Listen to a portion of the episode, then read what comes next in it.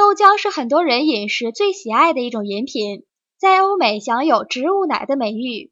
豆浆里含有丰富的植物蛋白和磷脂，以及铁、钙等矿物质，尤其是所含的钙对我们的身体特别有益。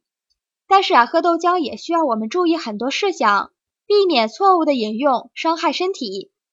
首先，没有煮熟的豆浆里面含有有毒的物质，会导致蛋白质代谢障碍。从而呢引起中毒的症状，而且呢大家要注意，不要在豆浆里打鸡蛋，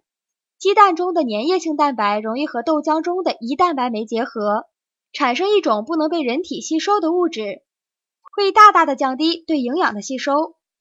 另外，如果空腹喝豆浆，豆浆里的蛋白质大多会在体内转化为热量而消耗掉，不能充分的起到补益的作用。